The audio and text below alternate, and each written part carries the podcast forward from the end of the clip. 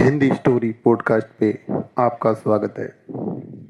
आज हम आपके लिए इंटरेस्टिंग स्टोरी लेके आए हैं।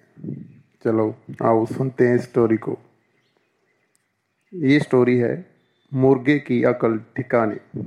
जी हाँ एक समय की बात है। एक गाँव में ढेर सारे मुर्गे रहते थे।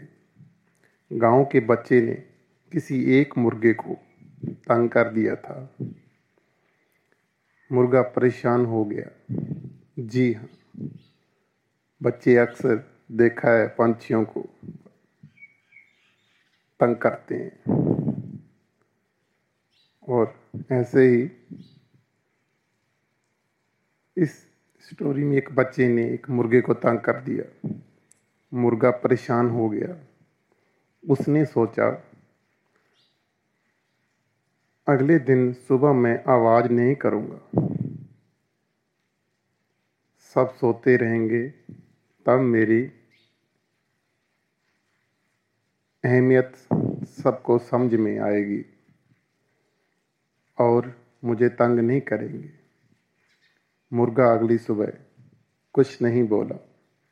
सभी लोग समय पर उठकर अपने अपने काम में लग गए।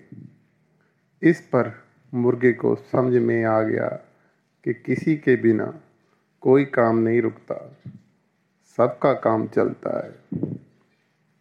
इस कहानी से हमें ये शिक्षा मिलती है कि घमंड नहीं करना चाहिए। आपकी अहमियत लोगों को बिना बताए पता चलती है।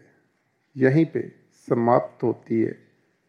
मुर्गे की अकल ठिकाने की ये इंटरेस्टिंग स्टोरी फिर एक नई स्टोरी आपके लिए पॉडकास्ट में लेके आएँगे। रब रखा दोस्तों।